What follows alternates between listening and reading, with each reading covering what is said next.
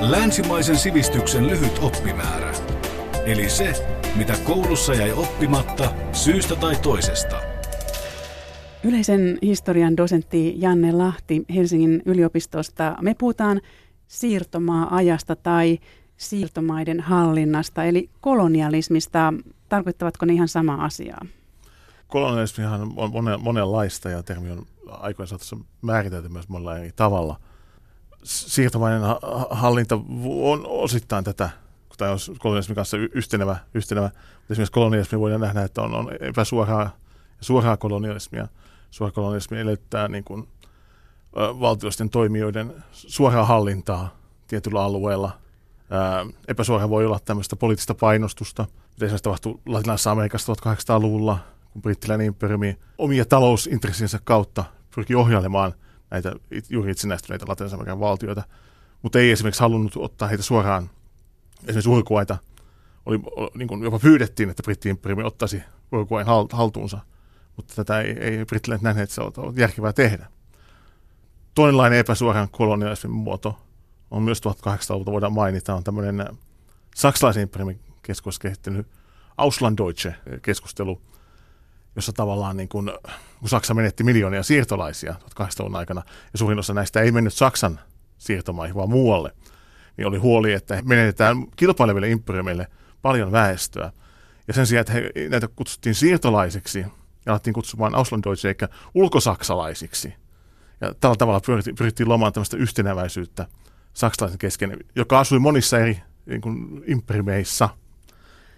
Suorasta imperiumista voidaan totta kai nähdä, tai suorasta kolonialista voidaan nähdä monenlaista variaatiota myös. On, on tämmöistä asutuskolonialismi, jossa eurooppalaiset korvaavat paikallisväestön. Ja sitten ihan toisessa ääripäässä voi olla tämmöiset niin kuin sotilas- tai laivastotukikohdat, jotka on ihan vain siis hyvin hallinnollisia yksiköitä. Mainitsit tuossa jo sanan imperialismi. Kuinka imperialismi eroaa kolonialismista vai ovatko ne kaksi samaa asiaa? Käytännössä sekä arjessa että, että akateemisessa keskustelussa niitä käytetään ristikkäin ja eri, eri tutkijat näkevät niillä hyvin erilaisia merkityksiä. Yksi keino mahdollisesti havainnoida eroja on nähdä imperialistisena systeeminä – maailmanlaajuisena systeeminä, joka alkaa Euroopasta ja otto, ot, niin kuin, tavallaan leviää siitä. Ja kolonismi on taas jotain, joka tapahtuu jossain tietyssä siirtomaassa, jossain tietyssä lokaalissa. Mutta tota, käytännössä näitä näkemyksiä ja eroavaisuuksia on kyllä yhtä monta kuin on melkein niin kuin tekijääkin. Että. Ja ei ole kovin kauaa aikaa siitä, kun puhuttiin vielä siirtomaa- tai sekatavarakaupoista, joista siis myytiin siirtomaista tuotua tavaraa. Aivan, aivan. Kyllähän siirtomaatavarat on, on ollut keskeinen osa tätä eurooppalaista materiaalikulttuuria. Ja totta kai raaka-aineet tulivat sieltä eurooppalaisen teollisen vallankumouksen kiihdykkeeksi. Monet markkina-alueet olivat, olivat siirtomaissa. Ja sitten toisaalta myös monia tuotteita markkinoitiin siirtomaatuotteina, vaikka ne välttämättä ollut eteen siirtomaatuotteita. Saksalaisessa mainosteollisuudessa 1900-luvun alussa niin afrikkalais-hahmoja käytettiin hyvinkin laajalti markkinoimaan kaikkea suklaasta – suklaasta saippuaan ja kaikkea sitä väliltä. Nämä meidän, niin kuin katsottuna vuodesta 2017, nämä mainokset näyttää hyvin, hyvin rasistisen stereotypioita hyväksi käyttäviltä. Ja niissä, niissä on hyvin voimakas tämmöinen ää, sivistystehtävän merkki. Kun musta-afrikkalainen pesee itsensä eurooppalaisen saippuaan, niin hän muuttuu valkoiseksi. Ja jotain tämmöinen äärimmäinen esimerkki tästä mainoskulttuurista. No, jos ajatellaan 1500 luvun tilannetta, jossa siirtomaa-aika alkoi. Miten se tapahtui? Äh, siis Kolumbuksen eksymisen jälkeen äh, Amerikkoihin, niin periaatteessa maailma jaettiin Portugalin ja Espanjan imperiumin kesken. Paavi, Paavi ei enempää eikä vähempää kuin maailma jaettiin. Siis Paavi jakoi Portugalille to, toisen puolen ja Espanjalle, toisen puolen. Ja Espanjan imperiumi hyvin pitkälle äh, nojasi sekä, sekä tämmöisen äh, materiaalisen hyödyn tavoitteluun, että myös kristinuskon levittämiseen. Ja, ja, ja tota, siinä mielessä tavallaan se eroaa monikin tavoin 80-luvun kolonialismista. Vaikka kristinusko olikin kiinteä osa tehtä, tehtävää, niin Yhdysvalloissa se, se ei enää tota, nativit yrittiin, ja Australiassa, Kanadassa ja muualla nativit yrittiin syrjäyttää. Kun Espanjan imperiumi periaatteessa lähti siitä, että kaikki paikallisasukkaat käännetään kristinuskoon ja heistä tehdään, tehdään kristittyjä. Käytännössähän surmaluvut, kuten tiedetään, oli hurjia. Ja eurooppalaiset taudit tappoivat miljoonia amerikka- alkuperäisamerikkalaisia. Eurooppalaiset pakkotyö tappoi lisää miljoonia. Ja käytännössä tämä siis, jos lähdetään, että Espanja yritti käännyttää ja tavallaan niin pelastaa sieluja, niin kyllähän se käytännössä hyvin väkivaltaista ja raakaa toimintaa. Mutta se on jännä, jännä piirre, tota, olen itse lukenut, perehtynyt tähän Yhdysvaltain Meksikon rajaseudun historiaan, lukenut apasseista ja Espanjan imperimin, Espanjan imperimin tämmöinen pohjoinen saareke, nykyisen Arizonan, Uuden Meksikon, Texasin, Kalifornian alueella. Ja kyllä heillä tota, esimerkiksi Kaliforniaan perustettiin monia lähetysasemia, niin kyllä näillä, näillä lähetysasemilla tuntuu olevan suuri, suuri halu ja käännyttää. Siis se oli niin kuin ehdottoman, ehdottoman tärkeää, mutta se oli myös hyvin, hyvin traagista, koska esimerkiksi lähetysasemilla on laskettu, että Kalifornian lähetysasemilla vastasyntyneen lapsen keskimääräinen eli-ikä oli viisi vuotta. Tai vastasyntyneen ihmisen keskimääräinen eli-ikä oli viisi vuotta. Eli sitä, se, se, se on ihan älyttömän tietysti vähän vähän, ja he kuolivat tauteihin, mutta silti kaikki pyrittiin kast, kastamaan ja pelastamaan, ja lisää haalittiin Intiania maaseudulta tänne näihin lähetysasemille, jossa suurin osa heistä kuoli tauteihin. Ja vallankäyttö tuli ilmeisesti suoraan Espanjasta, Sevillasta. Totta kai matka oli pitkä ja yhteydet heikot ja vielä 1800-luvun puolivälin asti, niin, niin kyllähän paikallis, paikallisilla tota, hallitsijoilla oli, oli suurta valtaa, esimerkiksi ihan siis paikallistasolle jokaisen lähetysasemaan asti, niin kyllä heillä oli su, suuri valta tehdä, mitä he itse näkivät. Ja, mutta periaatteessa siis hierarkia oli olemassa kyllä. Ja, ja Mexico Cityssä oli, oli tota New Spain Viceroy, siis, joka, joka hallinnoi ja oli jaettu pohjoiset alueetkin hallintopiireihin. Mutta käytännössä Espanjan raja, valta oli aina rajallista. Niin kuin mikä tahansa kolonialistin valta on, niin se pitää aina muistaa, että vaikka eurooppalaiset tavallaan esittävät, että esimerkiksi ensimmäisen maailmansodan mennessä eurooppalaiset hallinnoivat mitä 85-90 prosenttia maailman pinta-alasta, niin eihän eurooppalaisten valta ollut totaalista missään kolonialismin muodossa. Aina se oli niin kuin tavallaan neuvottelua paikallisten kanssa. Aina oli kyse tavallaan myös siitä, että erilaisia agendoja edustavia eurooppalaisia oli. Siis armeijalla oli omat näkemyksensä, kauppialla omansa, lähetyssainailla omansa, eikä ne ollut mikään yhtenäinen ryhmä, nämä eurooppalaiset missään nimessä. Mutta tota, Espanjan imprimiin palatakseni, niin, niin kyllä, tota, kyllä siis etäisyys, mitä, mitä kauempana olet Sevillasta, Madridista, Mexico Citystä, niin sitä enemmän sitä paikallista liikkumavaraa varmasti on. Ja myös näillä USA-Meksikon rajaseudulla ja monissa muuallakin, niin Intian ryhmät olivat, säilyttivät itsenäisyytensä, osa, esimerkiksi komantsit ja apassit, ja tavallaan käänsivät jopa tämän imperialismin dynamiikan ja pitivät espanjalaisia niin kuin alamaisinaan. Niin tässä on nyt ollut puhetta Espanjasta, mutta 1800-luvun suurin siirtomaavalta taisi olla Britannia. Juu, juu siis Britanniahan tota, no, nousee jo 1700-luvulla syrjäyttää Ranskan Pohjois-Amerikassa 1700-luvun puolivälistä. Totta kai pari vuotta myöhemmin piti menettää tämän Pohjois-Amerikan siirtokuntansa, kun Yhdysvallat itsenäistyy. Mutta Kanadahan Britannian vaikutus jää, jää pidemmäksi aikaa ja on osittain vieläkin, vieläkin siellä. Britti-imperiumi totta kai usein nähdään, että Intiaan liitetään. Ja tämähän myös juontaa pitkälle, pitkälle historiaan, mutta se alkaa tietysti kauppakomppanian kautta eikä niin kuin valtiollisen kolonialismin kanssa. Valtiosta tulee 1800-luvulla ja ottaa kauppakomppaniota Intian haltuunsa. Niin mainitsitkin tuossa jo, että Yhdysvallat itsenäistyi. Alkoiko siitä siis tässä ensimmäisessä vaiheessa siirtomaiden itsenäistyminen? Siis kyllähän siis suuret vallankumoukset, ajatellaan, usein keskitymme täällä Euroopan historiassa Ranskan, Ranskan suuren vallankumoukseen ja totta kai on aiheistakin, mutta nämä valistuksen aatteet totta kai näkyvät Yhdysvaltain itsenäistymisjulistuksessa ehkä vielä selkeämmin. Toisaalta emme myöskään ehkä pidä unohtaa Haitin 1800-luvun alun onnistunutta itsenäistymisliikettä ja Ranskan siirtomaavallan ikeestä, jossa myös sovellettiin valistuksen ajatuksia ihmisten tasa-arvosta, miesten, tasa, miesten tasa-arvosta nyt ainakin. Ja on ilmeisesti historian ainoa onnistunut orjakapina, joka johtaa itsenäistymiseen. itsenäistymiseen. Ja Haitihan tuohon aikaan, päinvastoin kuin tänä päivänä Haiti yhdistetään köyhyyteen, niin ja on hyvin köyhä, köyhä valtio, niin tuohon aikaan Haiti oli erittäin rikas sokerituotantoalue. Ja, ja tavallaan tämä valistuksen ajatukset leviävät siihen. Totta kai leviävät myös muualle sitten Etelä-Amerikkaan, Meksiko itsenäistyi Espanjan imperiumin alta. Näissä Etelä-Amerikan valtiossakin on, on, on se, tota, siis Yhdysvaltoihin, niin Yhdysvallat nähdään tällaisena onnistuneena projektina, jossa houkutellaan miljoonia eurooppalaisia, jossa tavallaan vyörytään mantereen itälaidalta kohti Tyyntämerta, otetaan, nähdään jopa niin kuin tehtävänä, eli niin kuin manifest destiny, että Yhdysvallat on jumalallisesti oikeuttama ottamaan tämän mantereen haltuunsa. Mutta kyllä siis miljoonia eurooppalaisia siirtolaisia lähti myös Etelä-Amerikkaan. Esimerkiksi Brasiliaan lähti, lähti runsaasti saksalaissiirtolaisia, ja on laskettu, että tänä päivänä Brasiliassa on 10-15 miljoonaa saksalaisten jälkeläistä, mutta tavallaan nämä usein meitä unohtuvat tässä, tässä tarinassa. Toisaalta Meksiko, Espanjan imperiumin äh, jälkeläinen, on esimerkiksi siitä maasta, joka ei onnistu houkuttelemaan eurooppalaissiirtolaisia, paitsi tietysti Teksasin tapauksessa. Ja, Teksasin tapaus tavallaan äh, puree Meksikoa nilkkaa hyvin nopeasti. 1820-luvulla Meksiko antaa äh, maa-alueita äh, anglosiirtolaisille, mutta myös Saksasta lähtee Teksasin perustaa siirtokuntia. Eikä me vuosikymmen nämä ei-espanjankieliset siirtolaiset äh, kapinoivat Meksikoa vastaan ja itsenäiset, ulottuvat itse itsenäiseksi. Ja tavallaan Meksiko, Meksiko ei välttämättä sano, että Meksiko oppii tästä asiasta, mutta Meksiko yrittää houkutella myöhemminkin siirtolaisia. Meksiko käy aika kalpaten tässä, tässä hommassa. Osahan tätä 1800-luvun siirtolaisprosessia on juuri tämä asutuskolonialismi.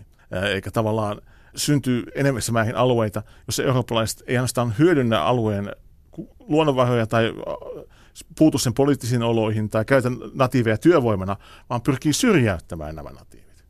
Yhdysvalloissahan tämä alkaa tietysti paljon aikaisemminkin itärannikolla ennen kaikkea, mutta tota, 1800-luvun ehkä hallitsevi, tai yksi, yksi keskeinen kolonialismin piirre on tämä, tämä niin kuin, neo uusien Eurooppojen luominen. Ja voidaan puhua Yhdysvaltain lännestä, voidaan myös puhua Eskola, tutkija puhuu British West, eikä hän lyö sitten Kanadan ja Etelä-Afrikan, Australian, Uuden-Seelannin ja sitten myöhemmin myös osittain Keniakin tähän, tähän pätee. Totta kai tulokset on hyvin erilaisia eri puolilla maailmaa. Ranskalaisilla on Algeria, yli sanavuotinen projekti, parhaimmillaan oli miljoona eurooppalaista siirtolaista Algeriassa, joka sitten päättyy toisen maailmansodan jälkeen tota, eurooppalaisten karkotukseen periaatteessa. Saksa yrittää samantyyppistä projektia Lounais-Afrikassa – nykyisessä Namibiassa, ja, ja tulokset on hyvin heikkoja, jos ajatellaan verrattuna. Kymmeniä miljoonaa eurooppalaisia lähtee Pohjois-Amerikkaan, Saksa onnistuu houkuttelemaan ainoastaan 20-30 000 siirtolaista Namibiaan. Mutta siellä he toisaalta yhä ovat, osa ainakin. Yle Puhe. Yleisen historian dosentti Janne Lahti. Me puhutaan kolonialismista ja tästä päästäänkin tähän kolonisaation toiseen aaltoon. 1800-luvun lopulle 1900-luvun alkuun. Kertoisitko vähän tästä? Periaatteessa siis kyse, kyse on monenlaisen motivaation luomasta tilanteesta. Ennen kaikkea on, on, voidaan nähdä, että on kysymys eurooppalaisesta suurvaltapolitiikasta 1800-luvun lopun Euroopassa, jotta se kuuluisi näihin isojen poikien kerhoon, niin, niin sillä piti olla, piti olla tota, siirtomaita. Toisaalta tähän liittyy myös se, että 1800-luvulla hyvin enemmän väärin nähdään, että tila, maailma tulee, niin kuin täyt, piti, piti ehtiä mukaan. Saksalla eritoten tuntuu, että heillä tuli kiire, että piti ehtiä tähän siirtomaan, että jotain saatiin, jotain siirtomaan, että oltiin se suurvaltastatus. Pelättiin, että Britit, Ranska, Hollanti, totta kai Pohjois-Amerikassa USA vyöryi kohti länttä, Venäjä, Kaukasukselle ja Siperiaan asutuskolonialismia ja ynnä muuta, niin tavallaan, että tähän ehditään tähän, tähän peliin mukaan voidaan puhua jopa globaalista kilpailusta niin kuin tilasta. Tätä kolonialismia 1800-luvulla on usein helppo nähdä jälkikäteen niin valtioiden taistelutemmellyskenttänä, jossa Berliinin kongressissa 1880-luvun puolivälissä sovitaan periaatteessa Afrikan jakosäännöt esimerkiksi. Mutta toisaalta oikeasti tilanne ei ollut ihan näin yksilitteinen. Monin paikoin tota, yksilöt ehti ennen valtioita – esimerkiksi Saksan Itä-Afrikka, semmoinen aktiivikolonialisti Karl Peters, valloitti periaatteessa, perusti oman, oman komppaniansa, oman taloudellisen yhtiönsä, teki oman palkka avulla retkiä, julisti ne keisarin alaisuuteen Itä-Afrikan, nykyisen Tansanian alueen maita, ja sen jälkeen ilmoitti Bismarckille, että täällä olisi tällainen, että kiinnostaisiko. Et usein se tapahtui myös, myös tällä tavalla, että oli aktiivisia kaupallisia toimijoita paikan päällä, jotka vallottivat, tekivät sopimuksia paikallisten heimopäälliköiden kanssa. Ja sitten tavallaan eurooppalainen valtio otti nämä alueet ns. suojelukseensa. Toisaalta, kuten sanoin, brittiläinen Intia, niin valtio korvasi tämän East India Companyn ää, Intian, Intian hallinnoijan. 1800-luvun kolonialismia myös kuvaa tämmöinen tota, toisaalta tämmöinen sivistystehtävän ää, voimakas läpilyönti eurooppalaisessa näkemyksessä. Nähdään tämän valistusajan perintönä Euroopassa on suuri usko edistykseen, järkeen, ää, tieteisiin. Nähdään, että tämä eurooppalainen malli kannattaa viedä muualle maailmaan. Että maailma haluaa sen, se pitää kopioida joka paikkaan. Ja että maailma on kiitollinen, kun me viemme eurooppalaisen moraalikäsitykset, eurooppalaisen uskonnon, eurooppalaiset tapakulttuurit, eurooppalaisen tämmöisen niin kuin, taloudenkäynnin kulttuurin muualle maailmaan. Ja, ja tästä tämä on niin kuin, eurooppalainen tehtävä, koska nähdään, että muu maailma on myös tavallaan niin kuin jäljessä. Tämmöinen evoluutioajattelu iskee tällä, tähän, että, että tavallaan nähdään, että Afrikka ja monet muut alkuperäiskansat, että he, he ovat niin kuin tulossa perässä ja heitä pitää auttaa saada meidät kiinni. Totta kai tota, ei tämä nyt tarkoita sitä, että 1800-luvun siirtomaa ideologiat mitenkään tasa-arvoon uskovat tai että, että tavallaan haluaisivat tehdä yhtenäiseksi. Ole kyllä niin kuin, toisaalta tähän sivistystehtävään kuuluu myös voimakas rodun käsitteen yleistyminen ja, ja tavallaan niin rodullisten rajojen niin kuin kovettuminen. Rotu nähtiin jo enemmän tämmöisenä syntyperäisenä ominaisuuksena, kun periaatteessa sivistystehtävään kuuluu se, että sä voit sivistää ne kansalle paikalliset. Että rotu on tavallaan koulutuksen ja muun kautta muokattavissa, mutta toisaalta sitten yleistyy myös näkemys, että rotu on joku, mikä synnytään ja, ja natiivit ovat pysyvästi, pysyvästi alempiarvoisia ja että he eivät tule katoamaan. Koska kun eurooppalainen, valti, ja eurooppalainen kulttuuri leviää muualle maailmaa, niin tapahtuu tämmöinen automaattinen evoluutioprosessi, jossa alkuperäiskansat tavallaan eurooppalaisen siistyneemmän kulttuurin NS edestä tulevat, tulevat katoamaan pois tieltä. Ja totta kai tämä on tota, aika hassu näkemys. No kuinka suuri osa maailmasta oli tavallaan eurooppalaisten hallussa tuossa vaiheessa? On siis laskettu, ensimmäisen maailmasta mennessä jotain 85 prosenttia, 90 prosenttia olisi ollut eurooppalaisten, eurooppalaisten hallussa. Käytännössä jo, jossain määrin eurooppalaisen vaikutus, vaikutuspiirissä oli, oli, oli, oli periaatteessa lähes koko maailma. Mutta totta kai tämä vaikutus näkyy eri lailla eri paikoissa. Esimerkiksi Yhdysvalloissa, jossa lännen vallatus johti alkuperäiskansojen vähentymiseen, alkuperäiskansojen tuhoamiseen sodissa, kansanmurhiin, reservaattipolitiikkaa, jossa sitten nämä hengissä säilyneet suljettiin tiettyihin tiloihin, niin länsimainen valta oli hyvinkin suurta. Ja läntiset alueet muovattiin territorioiksi useimmiten ensiksi, ja sitten tasaval- tasavarvoisena osavaltioina liittyivät osaksi tätä, tätä siirtomaata. Mutta monissa Afrikan valtioissa niin eurooppalaisten vaikutus oli hyvinkin rajallista – ja usein äh, e, keskittyy näihin rannikkoseuduille, jossa eurooppalaiset kauppa-asemat, sotilastukikohdat sijaitsivat. Ja sitten sisämaahan meni ehkä muutama tie, yksi, kaksi rautatietä, joiden avulla sitten sisämaasta haettiin työvoimaa, haettiin raaka-aineita, tehtiin paikallisten päälliköiden kanssa sopimuksia, jos ei näe tehnyt sopimuksia, niin ammuttiin ne. Tai sitten koettiin vastarintaa, eikä huomattiin, että hei, meillä ei olekaan kapasiteettia sanoa näille paikallisille, mitä me, mitä me, te, me pystymme, että emme pysty heitä niin kuin kontrolloimaan. Ja kyllä eurooppalainen valta on, tota, että jos vaikka Euroopalla on niin periaatteessa maailmanlaajuinen va- valta ja on, nähdään eurooppalaisen sisällä ennen kaikkea, että kilpailu tästä tilasta on, tota, on, on hui, huikeaa, että kun maailma tulee olemaan eurooppalaisten alistuksessa, niin eihän se, eihän se, se valta on aina oli hyvin rajallista. Ja toisaalta se oli myös usein riippuvaista näistä paikallistoimijoista esimerkiksi eurooppalaiset armeijat usein rekrytoi paikallisia, paikallisia miehiä sotajo, omiin sota, sotajoukkoihinsa. Tämä tapahtui niin Intiassa kuin monissa Afrikan valtioissa kuin Yhdysvaltain lännessäkin. Ja eurooppalaisten sotavoima oli usein riippuvainen näistä paikallisista joukoista. Et kyllähän tässä niin monenlaista neuvottelua on, on aina, aina mukana. Niin Suomellahan ei ole koskaan ollut siirtomaita. Oliko ajatus ihan vieras suomalaisille?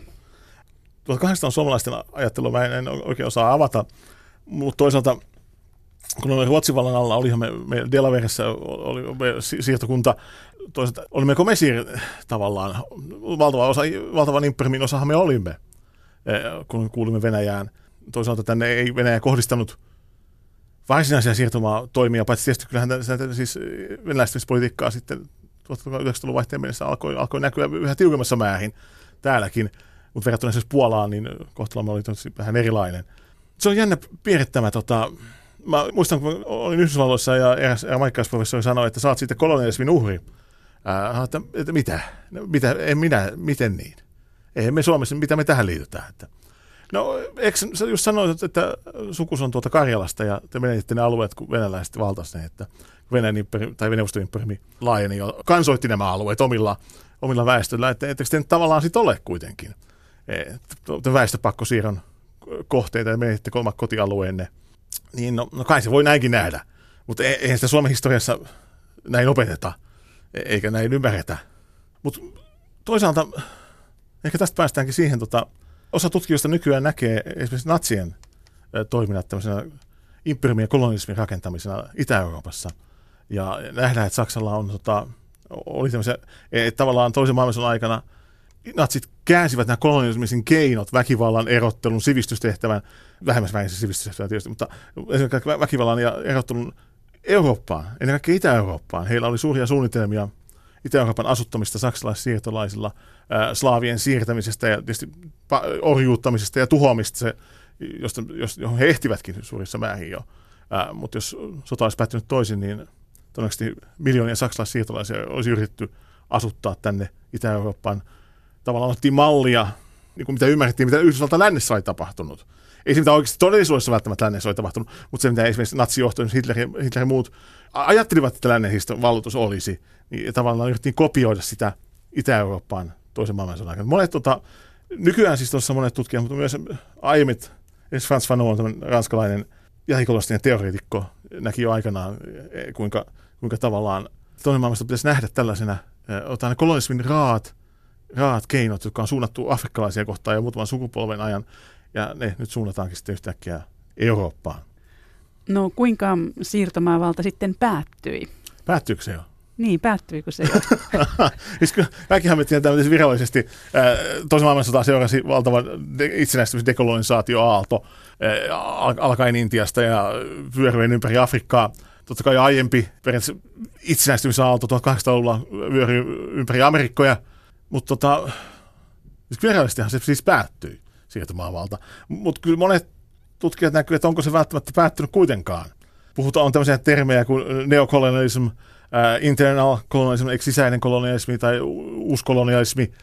se on tavallaan, jos valtiollinen eurooppalaiset valtiot ovat luopuneet suurimmasta osasta siirtomaista. Ihan kaikkihan, tota, Ranskalla vielä saaria Karibialla ja britit on Gibraltarilla sinnittelee ja, ja niin, niin edelleen, niin siitä huolimatta eurooppalaisten vaikutusvalta monikansallisista yhtiöistä tai, tai erilaisista valtioista, muista toimijoista, niin yhä näkyy Afrikassa ja muualla.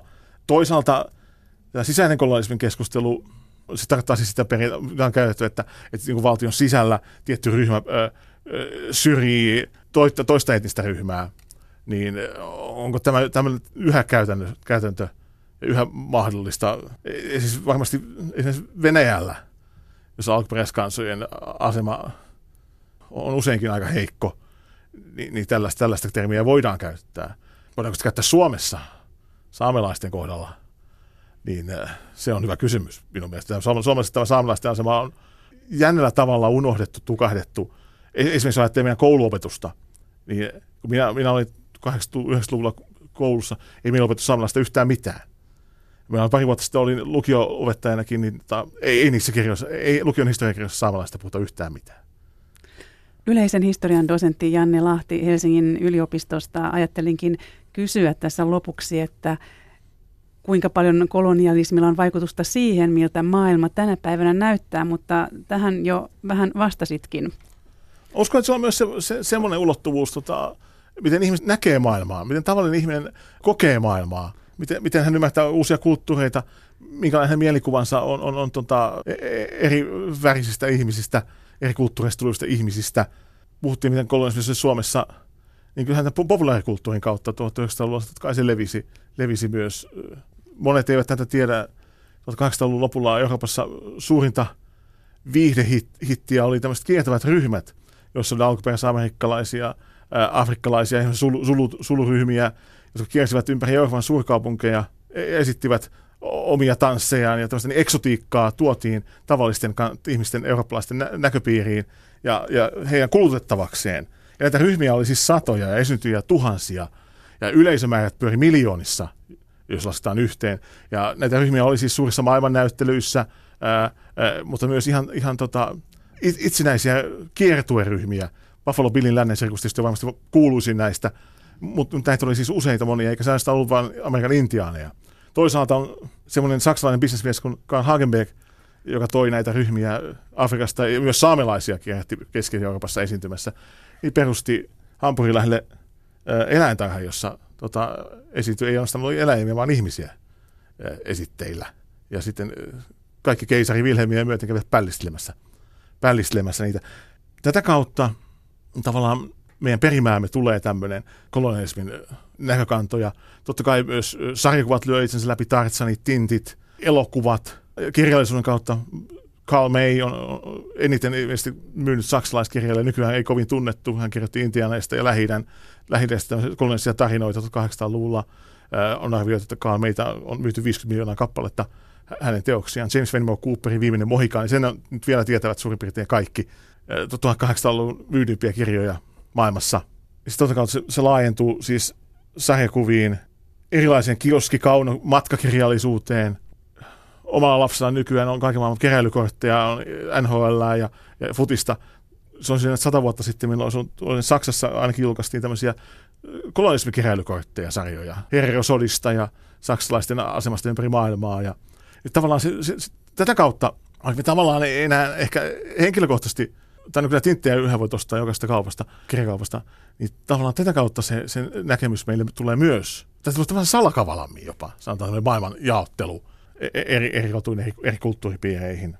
Ja kun se muuten näkyy tänä päivänä, totta kai Eurooppa on, on valtavan demografisen muutoksen kourissa tällä hetkellä, väestö vanhenee, siirtolaisia tulee miljoonia todennäköisesti vuosi, vuosien aikana, ja on tullut jo miljoonia Aasiasta ja Afrikasta – mitä se muuttaa Euroopan kasvoja niin se, ja Euroopan näkemystä, se on, se on asia sinällään, mutta se tavallaan se vanhojen, niin kuin, tavallaan niin kuin monissa maissa siirtolaiset, entisten siirtomaiden asukkaat ovat tulleet näihin emämaihin. Esimerkiksi Ranska on hyvä esimerkki tästä, Britannia myös. Ni, niin kuinka heitä kohdellaan, kuinka heidät integroidaan, kuinka heidät nähdään tasavertaisina kansalaisina, vai onko se se vanha kolonialismin näkemys esimerkiksi Ranskassa, jossa tämä siis sisäiset ongelmat ovat kärjistyneet jo monia vuosia. Niin tämä on yksi, yksi, yksi, yksi piirre tätä, tätä kolmesti perintöä nykypäivän Euroopassa. No jos ajatellaan taloutta, kuinka tämän päivän maailman taloudessa näkyy kolonialismi? Kyllä se siis talousekspertti tietysti ole, mutta kyllähän se näkyy, näkyy yhä siinä, että ne, jotka 1800-luvun, 1900-luvun tämän toisen kolonialismin kauden aikana – rikastuivat teollisen vallankumouksen ensiaallossa, niin kyllähän se rikkaus osittain yhä näissä valtioissa on, tai heidän jälkeläisissä, niin kuin Yhdysvalloissa. Totta kai asiamaat muodostaa, muodostaa poikkeuksen tässä. Toisaalta valtaosa maailman, maailman luonnonvaroista tuntuu, tai minun ymmärtääkseni ainakin on Afrikassa. Ja, ja tuntuu, että se, se ei jotenkin, se vuosikymmenestä toiseen, se, että siellä on sitä luonnonrikkauksia, niin se ei tunnu hyödyttävän paikallisia ollenkaan, karikoinen sanotaan. Nykyiset tilastot näyttää, että Afrikan talous kasvaa huikea vauhtia monissa paikoissa ja niin edelleen, niin edelleen. Ja Afrikan julkisuus usein on liian negatiivista länsimaissa. Mutta kyllä ehkä tässä on, perusasetelmassa jo näkyy tämä kolonisen perintö.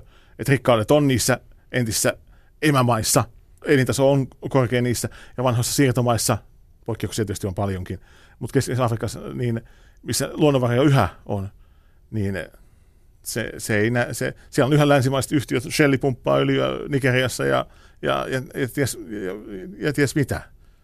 Ja siinä, siinä se näkyy ainakin jollain tavalla.